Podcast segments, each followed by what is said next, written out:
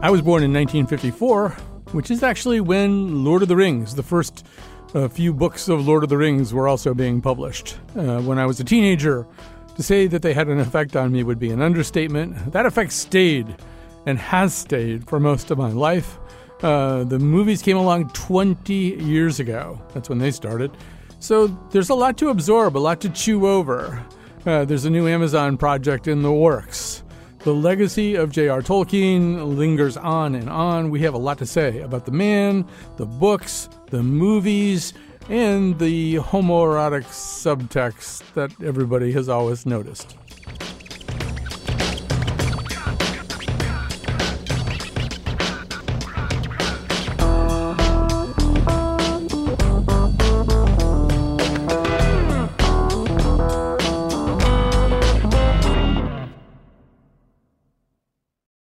Support for this podcast comes from Hartford Healthcare. Elevating Health is funded by Hartford Healthcare. Hartford Healthcare recently celebrated the opening of the Ridge Recovery Center in Windham. Christy Scott, Vice President of Clinical Operations, describes this new state of the art destination for healing. Individuals will come if they're suffering from substance use disorder and get individualized treatment. They can stay up to three to four weeks and receive family therapy, individual therapy, group therapy, and lots of other holistic care like yoga, trail walking, acupuncture. So it's going to be a great place for people to come and heal. For those seeking recovery, finding it close to home can sometimes be challenging. Many individuals travel to Florida and other states that have more treatment centers. So we're hoping by doubling our capacity at Hartford Healthcare, the individuals can stay in their home state with their family and support systems close by. To learn more, go to ctpublic.org slash elevating health.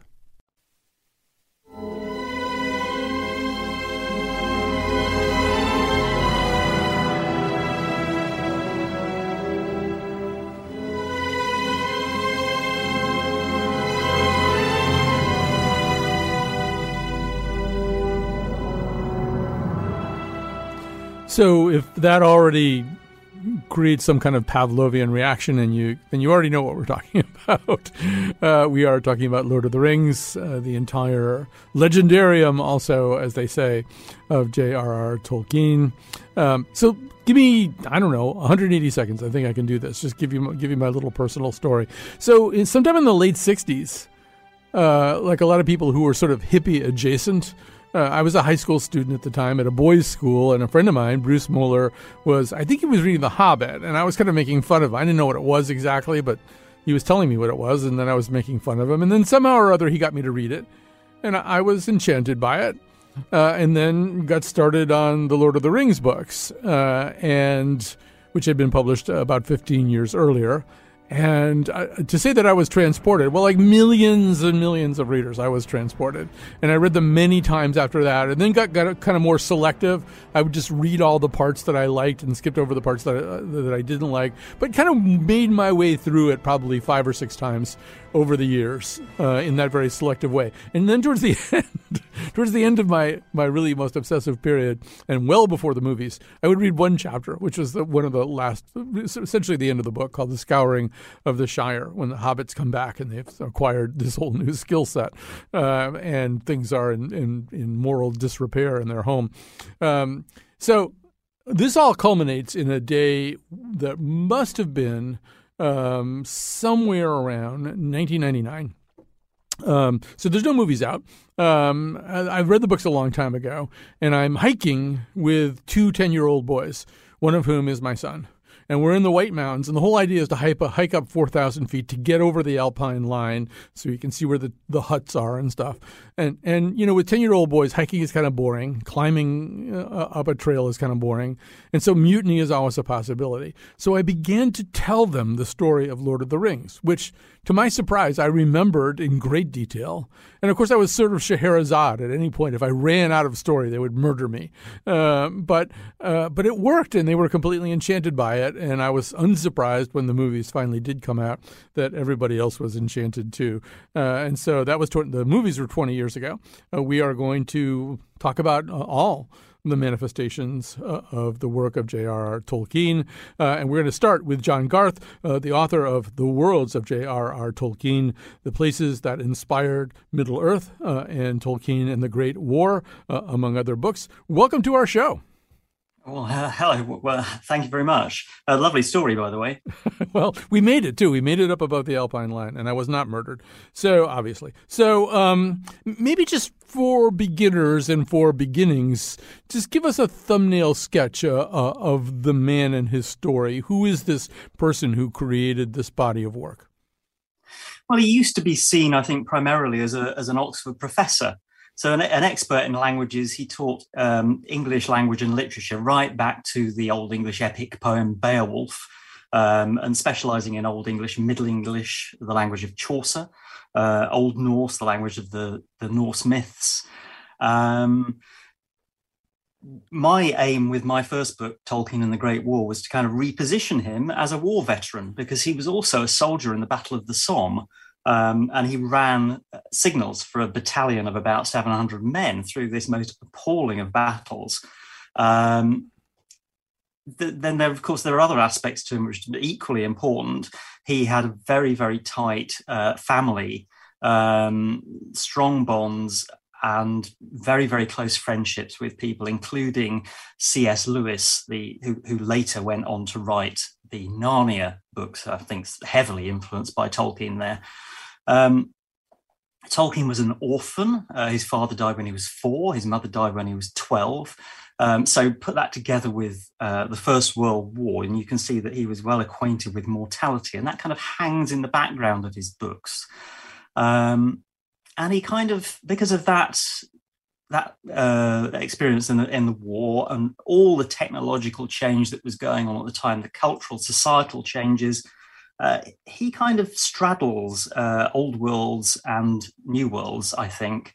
Um, so that although people tend to think of him as just being stuck in the past, a, a terrible nostalgist, I think he was really kind of constantly in dialogue about the the need to adapt versus the need to preserve. And, and you see this played out in, in, in the Lord of the Rings, for example, with the elves who are desperate to preserve things of the past, um, almost to their own uh, downfall the uh, well, meditating a bit on him this morning. I mean, anytime you think uh, of a person like this, you think of something new.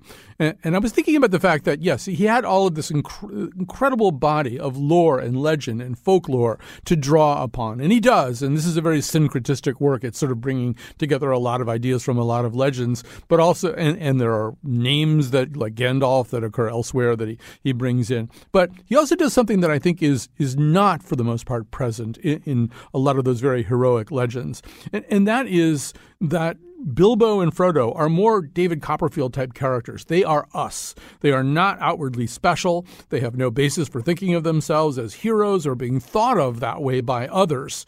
Uh, and you don't see that as much in the old source legends. We can point to certain ex- exceptions. There are examples. You could even point, I think, to the disciples in the New Testament. They are also rather ordinary and flawed uh, people who have to kind of gain strength and exceed their own limitations. But mostly, what I think, and particularly pondering your work too, is you know, I mean, they're him, right? They they he had as a boy the experience of feeling small and helpless and kind of over challenged by life. maybe you could comment on that. Yeah, and also uh, as a as a young adult, going off into the wide world, into into a, a, world war, which is essentially what the Hobbits and the Lord of the Rings do. Um, so he did actually write a, a, a very mythologically templated uh, body of stories uh, from the First World War onwards, which he called, came to call the Silmarillion, in which there are no hobbits. And that, that these stories are very much on the, the, the, epic level of myth, and, and that's really the only level they're, they're on. Um, the, the, the great marvel of Lord of the Rings and The Hobbit too, of course, is is the hobbits themselves, and they they came along sort of by accident because his desire to tell uh, stories about ancient myth or create his own ancient myths um, collided with his desire to entertain his children. and to entertain his children, he created hobbits who are much like himself or like the people that he knew when he was the age his sons now were. So these were these were based on people of the of the the, the late Victorian era, the turn of the, the century, the end of the 19th century. Um, so uh, uh, and that's what you see plunged into this very sort of medieval world, and they work for us uh, because they uh, we we can identify with them. We can see through their eyes and feel um, through them how strange uh, and marvelous and terrifying this world is. You know the the there's a common term these days in the world of science fiction and fantasy of world building. Uh, that term I don't think was around, not that way anyway, at the time that he's writing this work. But he's really, you know, such a pioneer at it, right? The people who had to tell the Arthurian tales, they didn't have to invent that world. It was sort of there uh, to, to be taken. I mean, they had to add their own fancy and plot to it. But um, but he really assembles this world. I mean, in terms of its geography, its topography, its languages, its songs, its its its its landscape. I mean, everything is, as I understand it, he kind of built that world first and then populated it. Is that correct? Well, no, it was a bit more organic than that. Mm. Um, but but what actually came first was the language. So he he invented languages from childhood. That was his passion. He had this extraordinary sensitivity towards the sounds of language and wanted to emulate his favorite languages by by inventing ones in their mode. And also, he knew he he understood how languages evolve so, you know, uh, British English and American English, for example, we can we can hear right now sound different because they have evolved in different directions over a few centuries. Take that further, um, and in a world where there's no global intercommunications and languages diverge faster. Tolkien wanted his invented languages to have their own histories and their own speakers and stories that they could tell, that they could embody. Um, he wanted uh, characters, peoples, places that he could use his languages to name. Um, and this is actually one of the keys, I think, to his uh, aura of originality, uh, which almost runs counter to the, the, very strong sense we have of these being really, you know, primal myths um, that, that we recognize. The trick was he did take from Norse mythology, from Greek mythology, from from um, Celtic mythology, from English legend, and so forth, and he mixed things up.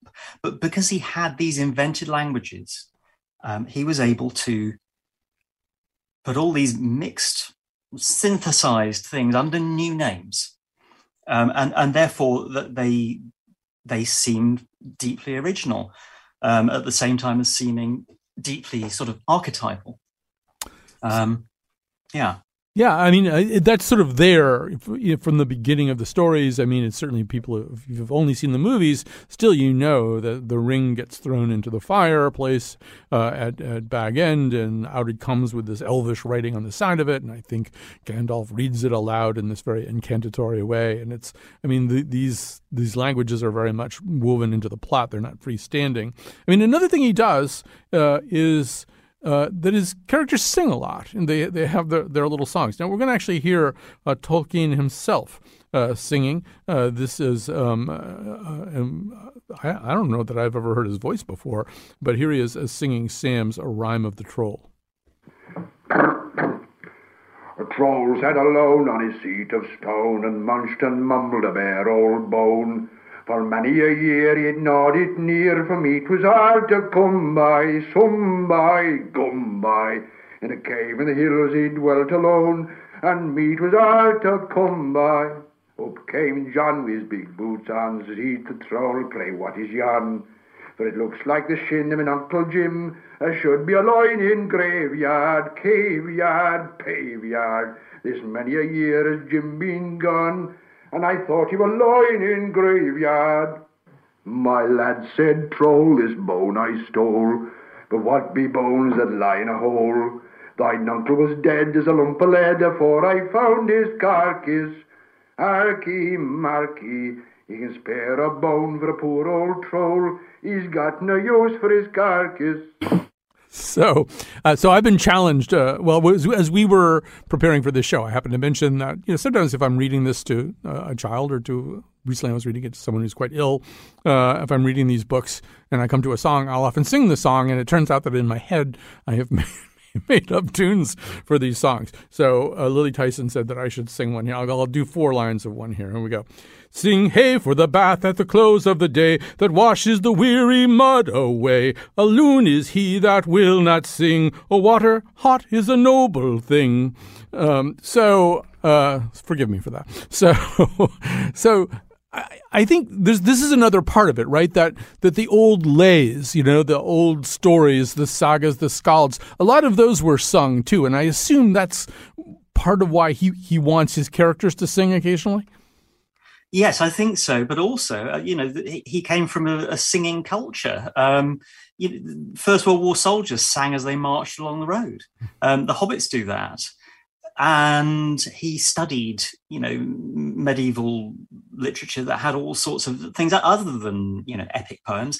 They they had medieval hymns lyrics um, just folk songs.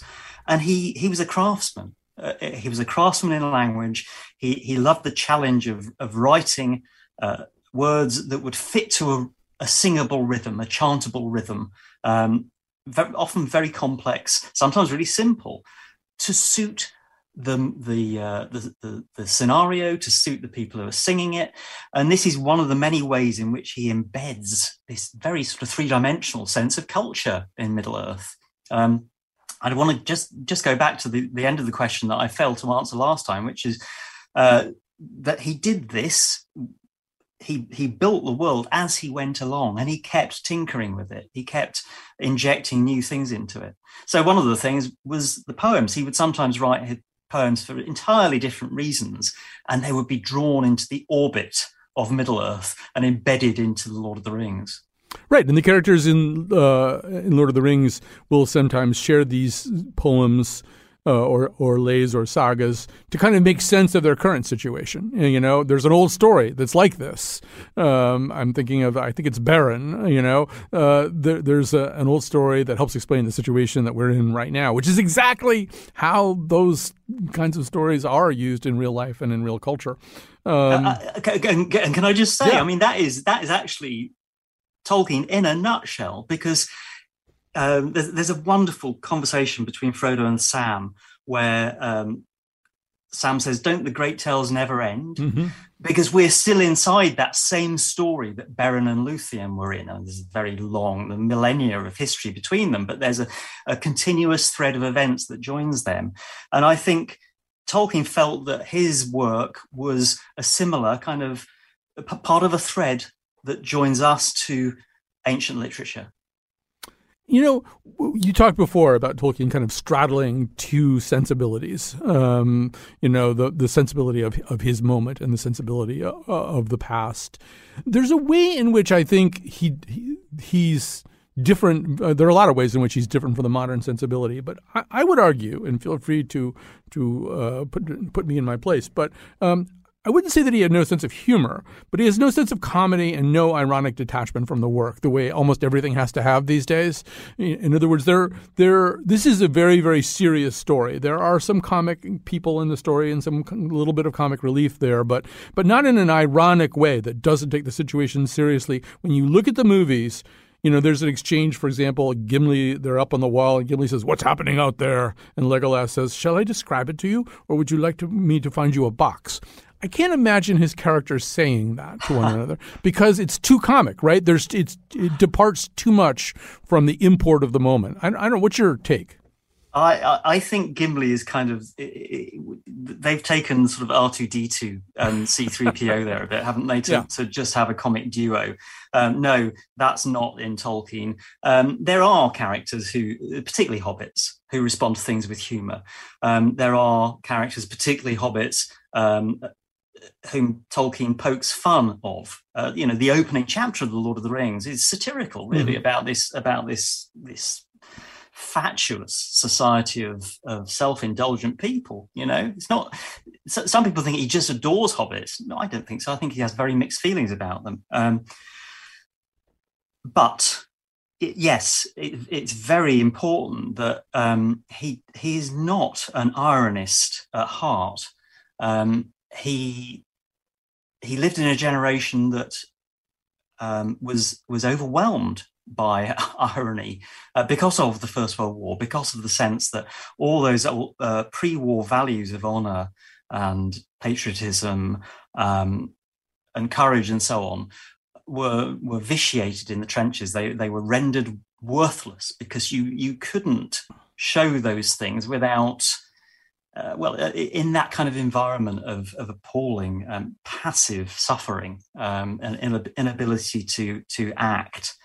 Um, so I think Tolkien was aware of that, and you see some of that in Lord of the Rings in the journey of Frodo into Mordor, where he becomes more and more afflicted, you might say psychologically, um, and less and less able to act. It's Sam who helps him along. It's a real kind of officer and officer's servant relationship.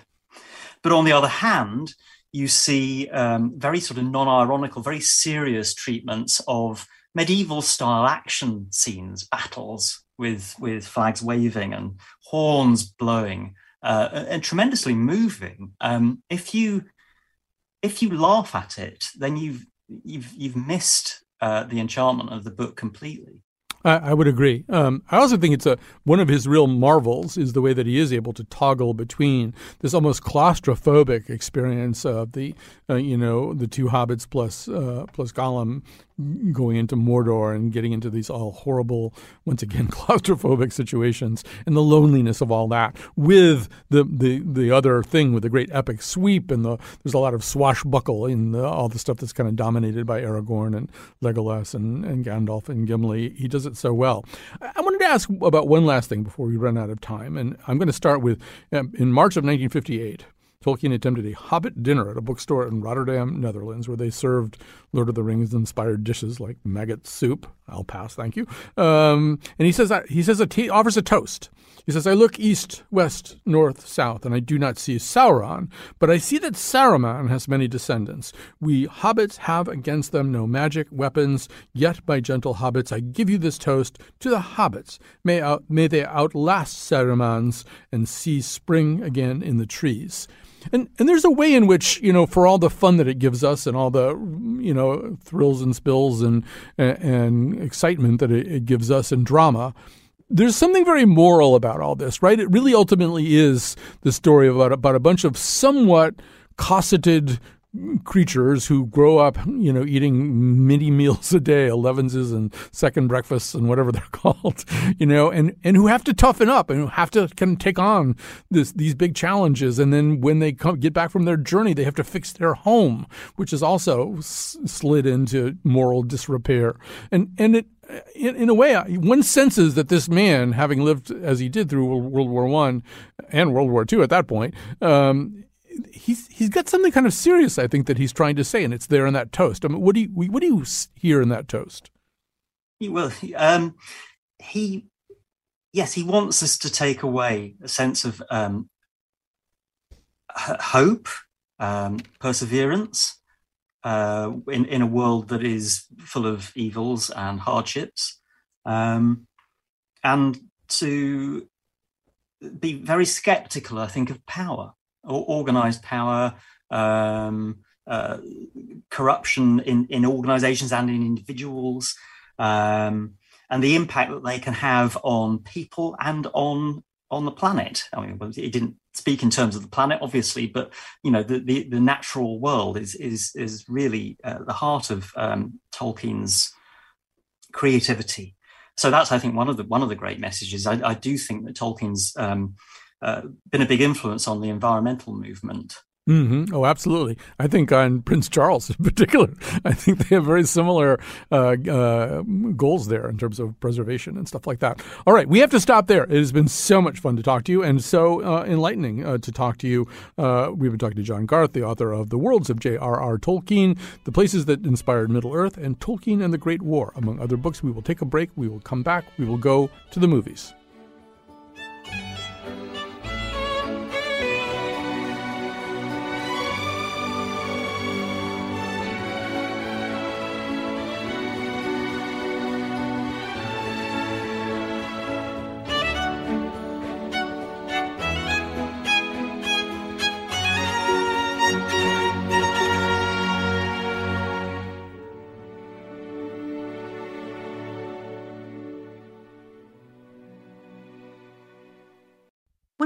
Of slavery in the U.S., we don't usually think of Connecticut, but slavery happened here. The probate inventory mentions three cows, two barns, one enslaved Negro woman, and one Indian boy. Coming March 18th, a special series, Unforgotten, Connecticut's Hidden History of Slavery. Visit ctpublic.org slash unforgotten. Funding provided by the Wadsworth Atheneum Museum of Art and the Amistad Center for Art and Culture. Connecticut's own Jacques Pepin is a culinary icon. When you make a contribution to Connecticut Public today, you can experience a once in a lifetime dinner with the acclaimed PBS chef and author on Monday, May 6th at the gorgeous oceanfront Madison Beach Hotel in Madison, Connecticut. Sponsored by Isana Plastic Surgery Center and Med Spa and Fuchs Financial. For tickets, visit ctpublic.org/pepin. It began with the forging of the Great Rings. Three were given to the elves, immortal, wisest, and fairest of all beings. Seven to the Dwarf Lords, great miners and craftsmen of the mountain halls. And nine, nine rings were gifted to the race of men who, above all else, desire power. For within these rings was bound the strength and will to govern each race. But they were all of them deceived, for another ring was made.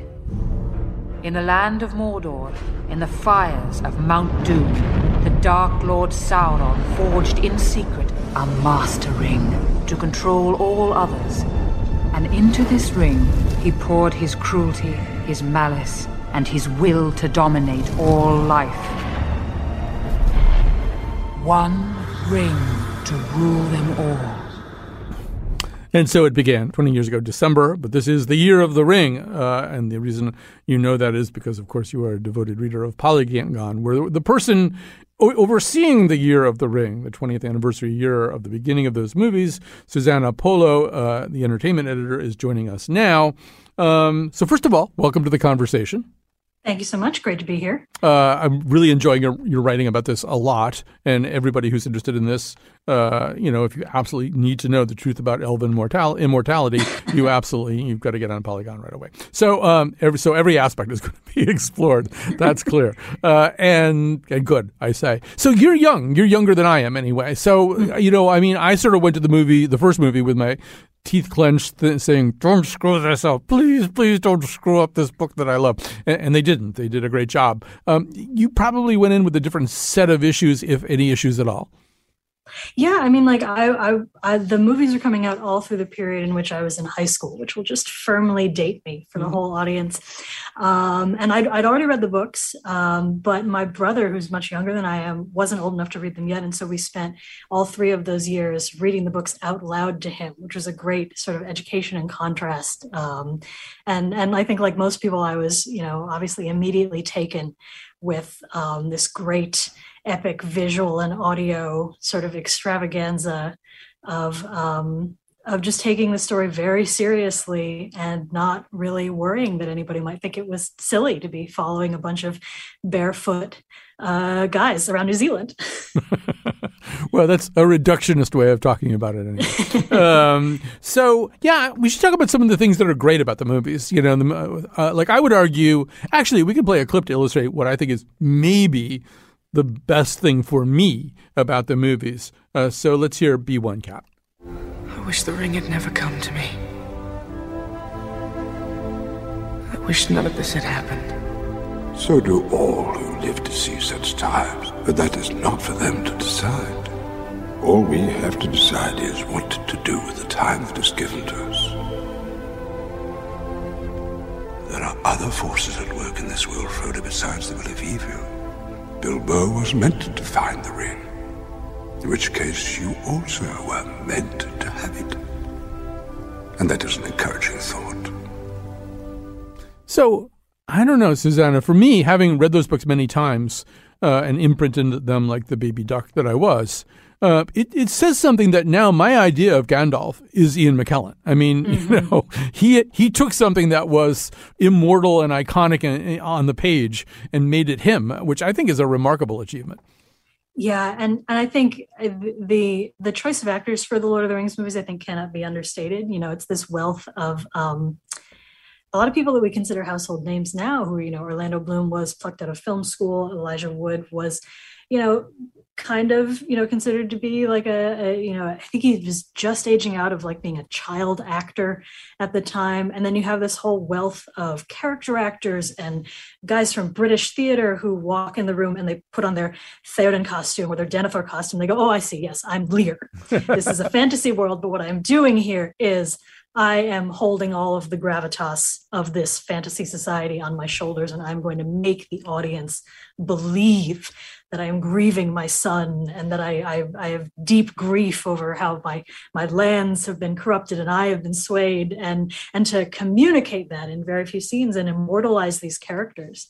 Um, and I think that's a testament in, in part to um, that you know blockbusters today tend to you look at the marvel cinematic universe movies and they they wink a lot mm-hmm. you know they they let the audience in on how you know like yeah we know this is kind of silly like you know um, he's a guy dressing up like a bat mm-hmm. um, and isn't it theatrical um, but the lord of the rings peter jackson's and and all the production on the lord of the rings was very much you know they talk all the time in their special features about the movies our attitude was we were making a historical drama um, and we were taking it all very seriously and it was going to be earnest. And I think that attitude is really what um, uh, holds up um, the audience suspension of belief and gets you invested in everything that's happening. Right. There are times where that resolve weakens and maybe even falters and crumbles, and, and I think the movies pay a big price. I would say the maybe the worst example of that is the dwarf tossing joke uh, at Helm's Deep. You know, I mean that's mm-hmm. that's a very modern joke. First of all, it's a joke, and as we you just said, and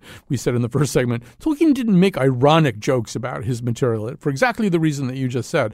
To me, mm-hmm. that was that, that was a very weak choice. I mean, it's also a little bit offensive uh, to you know. I mean, we know what dwarf tossing is uh, in, in other situations too. I was kind of surprised. I guess you make that many hours of film, you're going to make some human mistakes, huh? Well, sure, and and I'm certainly on I'm on the team of Gimli's a little too silly in the movies. Mm. I am a big fan of dwarves and fantasy in general, and I would like to see a little bit more respect given. Um, I do I would disagree with you that I think he is kind of a comedy character in the books, but not because he's too silly, mm-hmm. because he's very stubborn and grumpy, and I think Tolkien often leans into that to get Gimli in arguments with people like Eomer or Elrond, or or to get Gimli a little nervous when when when um, Legolas gets very excited about this the forest that has just showed up outside of Helm's Deep and wants to ride right into it and say hello to the trees. And Gimli doesn't understand why we should be riding right into this haunted forest. So I'll give you my. I have a list of gripes about the movies, although I do like them quite a bit. I'll give you just one other. Although just as long as we're mentioning Gimli, really they got a seven hundred and seventy kajillion dollar budget. They can't hire two separate actors for Gimli and Treebeard, but that's a separate issue. Um, the um, my gripe is about the third movie, where in, mm-hmm. in, fact this army of the dead, which can harm but cannot be harmed, shows up for what is the kind of epic climactic battle and, and you know kind of just changes the odds so drastically that it really robs it I think of its its heroic content that does not happen in the books and when I watched that I thought oh well you know I mean Aragorn and everybody else they're kind of over assisted at this point where it's not even a fair fight I thought that was a really bad decision mm-hmm. I mean I think you know you're I, I'm with you on they're having some problems with the Return of the King. If we want to get real fanny, uh, fannish about it, um, uh, I've never. I love the Lord of the Rings movies. They're very, you know, sort of central to my growing up. I've never quite given. And if I met Peter Jackson, I would shake his hand and I would, I would love to ch- chat with him. But I, I don't think I've forgiven him for cutting the scouring of the Shire mm. out of the mm-hmm. movies. And mm. I understand there's only so much time and movies are, are a different artistic language than novels um, but i still feel just very centrally that that's that's the whole ending of the story. It totally is, so, and it's yeah, at, at, its yeah. heart, the Lord of the Rings is not an overt. Um, it, it is a, always a little bit of tra- a tragedy. Yep.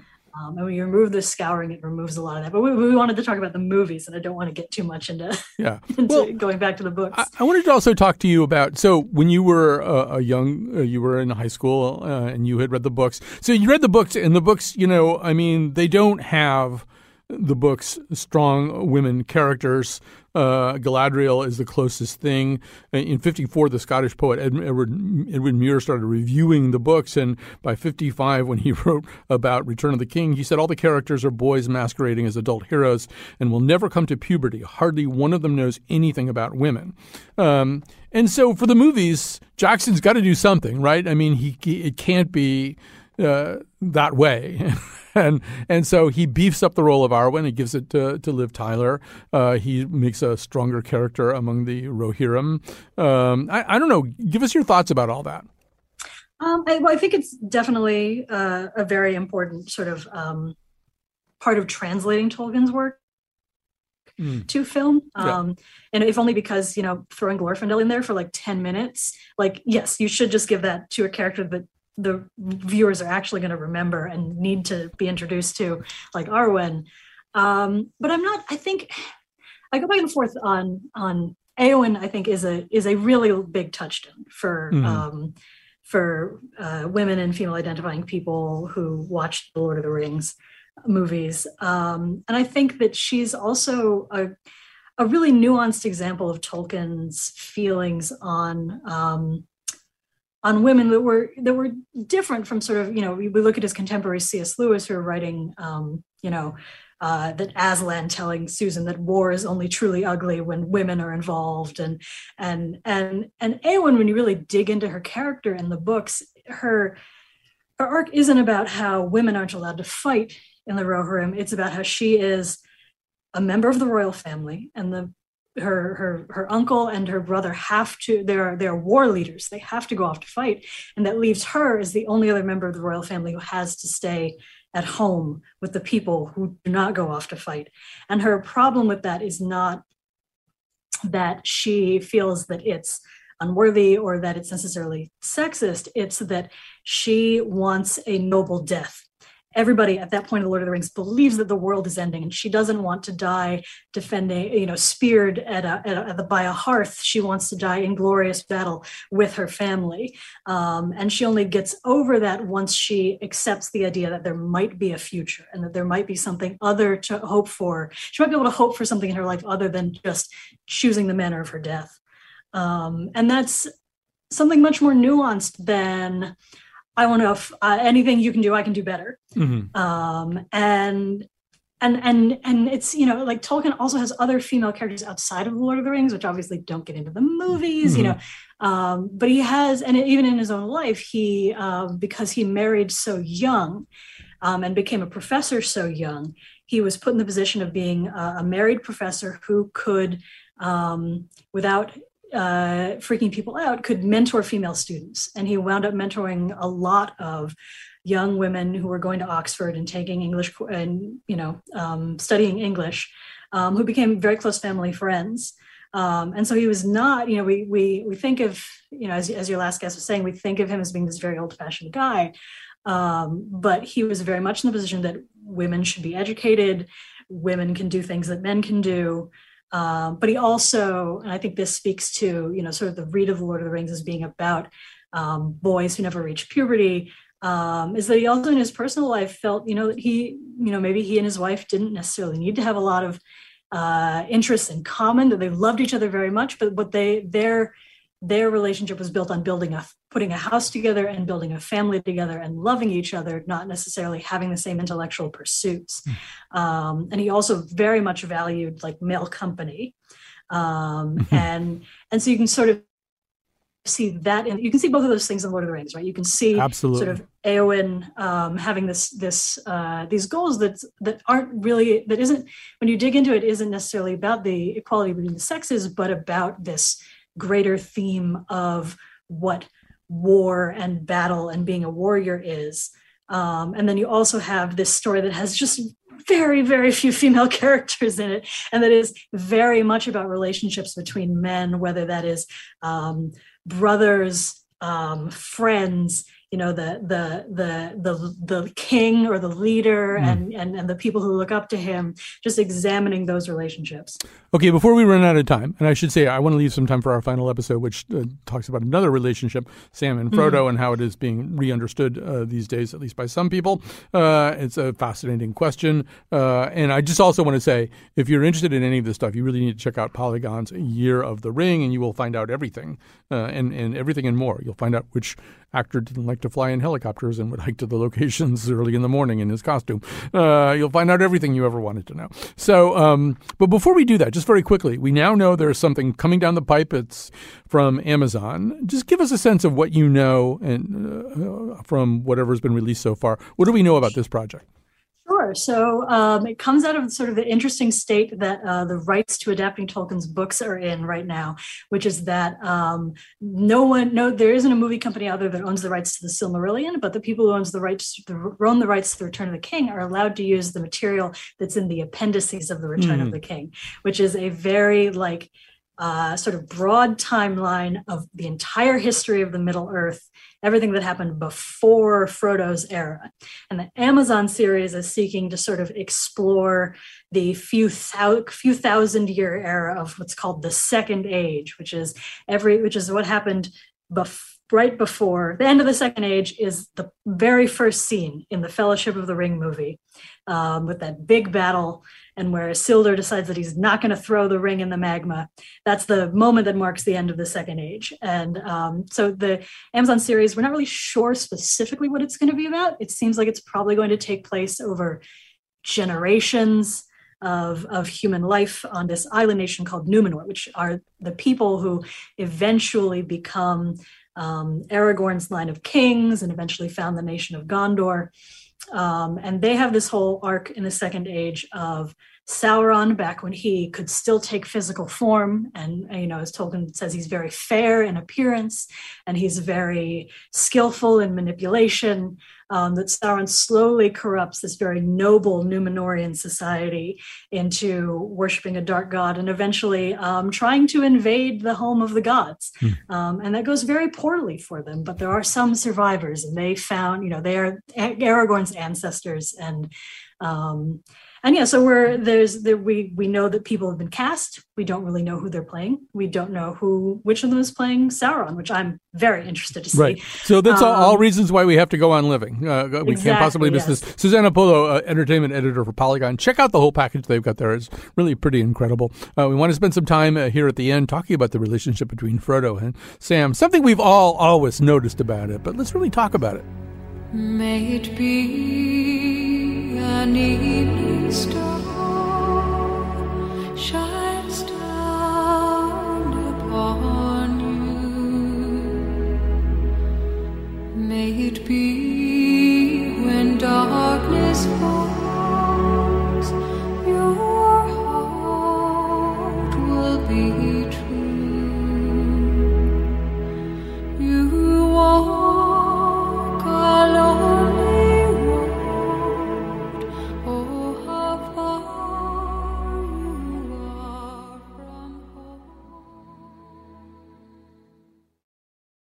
Ugh, I already hate that we don't have enough time for this, but so I will quickly thank uh, technical producer Cat Pastor, who makes everything happen so wonderfully here in the studio with me, uh, and celebrity producer Lily Tyson, who is the producer of this episode.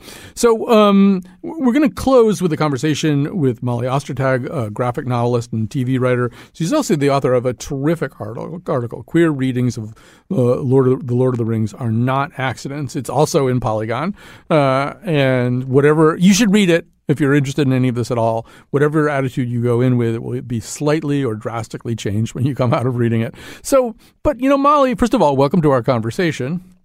Hi, thank you so much for having me. I'm this is my favorite topic to talk about. so, I mean, if you read the book or you see the movie, I mean, it, it, you don't have to be Freud or or anything like that. Just sort of say, "Oh, wow, there's some, they have a very special relationship, Frodo and Sam." Yeah, yes. yes, it's master and servant, but there's a lot of talk about about love. There are kisses exchanged uh, in in the books, uh, I believe, and lots of hand holding. A lot of hand, a lot of hand holding. constant. yes, one of them sleeping on the other's breast in a time yes. of you know, and and and I think everybody, like I read this in the late '60s, and I thought, well, you know, I don't know. I guess that's just the way they are. But that that it, it really does demand of us a, a, little bit more than well. I guess that's just the way they are. So tell us a little bit about how, how you look at this. Yeah, so I've been a fan of Lord of the Rings since I was read it when I was really young, and then the movies came out when I was a little older. Um, and I I remembered it sort of being the the joke at the time. Like I was in middle school. I remember like that was the time when gay was this like like derogatory term. And I remember people being like, oh, those movies are so gay. And then uh, I got really, I sort of revisited the story last year during the pandemic as an escape. And as a now like openly gay person, I found myself connecting so deeply to the relationship between Frodo and Sam. I felt like it was this like same gender relationship that really spoke to me in a way that I, things rarely do. Um, but I was still like, okay, that's just the movies. Um, and then I sat down and I reread the book and it was so textual in the book. And so the article on Polygon is kind of a culmination of me engaging with this side of the book, trying to learn everything I can, trying to read other people's takes on this, um, making art and making writing, and then also just like digging into Tolkien's history himself and the the context of queerness at the time that he was writing. And so I kind of I, I, I people sometimes react very strongly. They really don't like this read of of this specific relationship. Um, but I find it really meaningful. And so I had a lot of fun with this essay, kind of really digging into why I think this and being like, it's not just a you know a fan fiction interpretation it's like really is textually in the book and it's like I, I, think i made a pretty good argument for it being an intentional choice on tolkien's part really? to have Frodo yes. and sam be romantically involved. Yes and some of the stuff that you get that's kind of extra uh, textual you know some of the stuff that tolkien said in letters that you know his his the scene he was most moved by in his books was in fact that scene of uh, frodo falling asleep on sam's Yeah. breast and the, the way that they comfort each other with their arms and bodies and, Yeah. and and all this kind of stuff. Let's just talk a little bit about the end. So spoiler somehow or other you don't know how things end. But so, you know, there's the, the ending basically, you know, Frodo goes to the Grey Havens where somehow or other he's going to be taken to a place where mortality is transcended. Sam kind of understands that he can't go too. He accompanies him at least to the boat. Uh, and when he gets home, he's married now. He says to Rosie, well, I, I'm back, or well, I'm home, or something like. that. I should I should know the exact line. And so Well, that's that's kind of yeah, that's that's kind of a straddling of the worlds, right? There's sort of a way in which you know, he's made it clear that really given his druthers, he'd get on the boat and go with Frodo. But he also has chosen that he to have a wife and to have a family, to have children. So say say more about how you interpret that kind of straddling. Yeah, so I think it's fascinating. I find it, I, people always sort of bring up Rosie as like, here's why you're wrong. And I actually think that the relationship is really interesting. To me, it really speaks to uh, closeted queerness, especially in these like, like the sort of like wartime society that Tolkien grew up in. So um, two two essays that I was really inspired by are Cruising in Fairyland by Christopher Vaccaro and On Fairy Stories by Valerie Rohy. And those both kind of explore this very Tolkien idea of adventure and of adventure almost as a metaphor for kind of being able to act on queer desire. And so it's he it's this theme that turns up again and again in his books of like men in these kind of rural societies that they stand out from a little bit longing to go away and longing to travel and longing for something more and then getting to have it in one way or another. And like the adventure itself is usually not pleasant but there is something magical about it. And often that magic is a bond that they form with another man. And of course they can't stay in that fantasy world. They have to come home um, eventually and sort of return to their real lives. And so i think there's there's something very very striking to me in that story of frodo and sam they are on this horrible journey. It is so taxing. They are not having a wonderful time like Bilbo had in The Hobbit. They are having an awful time, but there is still this relationship that can flourish between them because they are outside of society. There's a really great line um, in one of the scenes is in this tower of Cirith Ungol when Sam has found Frodo. Frodo's been tortured. He's naked. Sam rescues him, holds him, and Frodo falls asleep like on his chest, basically. And there's a line where it says, Sam could have sat like that in endless happiness, but it was not allowed.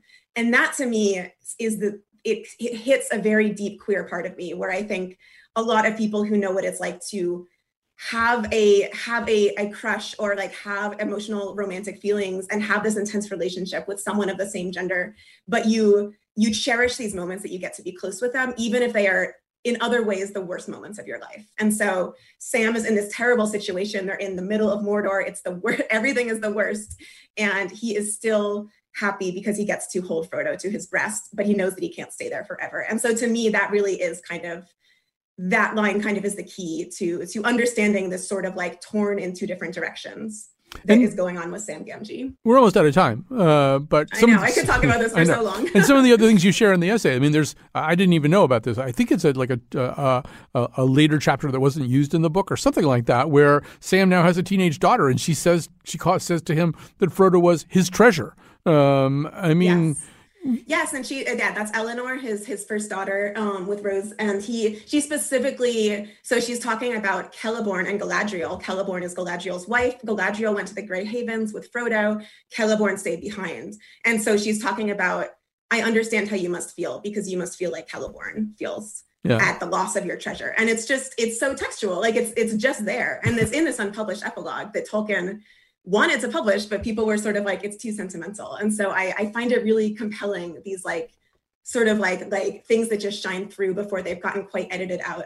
Right. I mean, really, the big lift isn't to believe in the, you know, the homoerotic or whatever we want to call it relationship. between- Homoromantic is what I would Homoromantic. say. Thank you. Homoromantic, much better. Homoromantic relationship. The big lift is to try to deny it. It's much harder to make a case for kind of screening it out uh, uh, than it is to including it. Well, anyway, read the whole essay, please, if you're listening right now. It's Queer Readings of The Lord of the Rings Are Not Accidents uh, by Molly Ostertag. Thank you so much for joining us. Thank Have a good day. All right, and it's time for me to go home and say to my dog, I'm back. I'm back. But the road goes winding ever on. Uh, we'll be doing other shows for you, and we've got one on the next day and many days after that.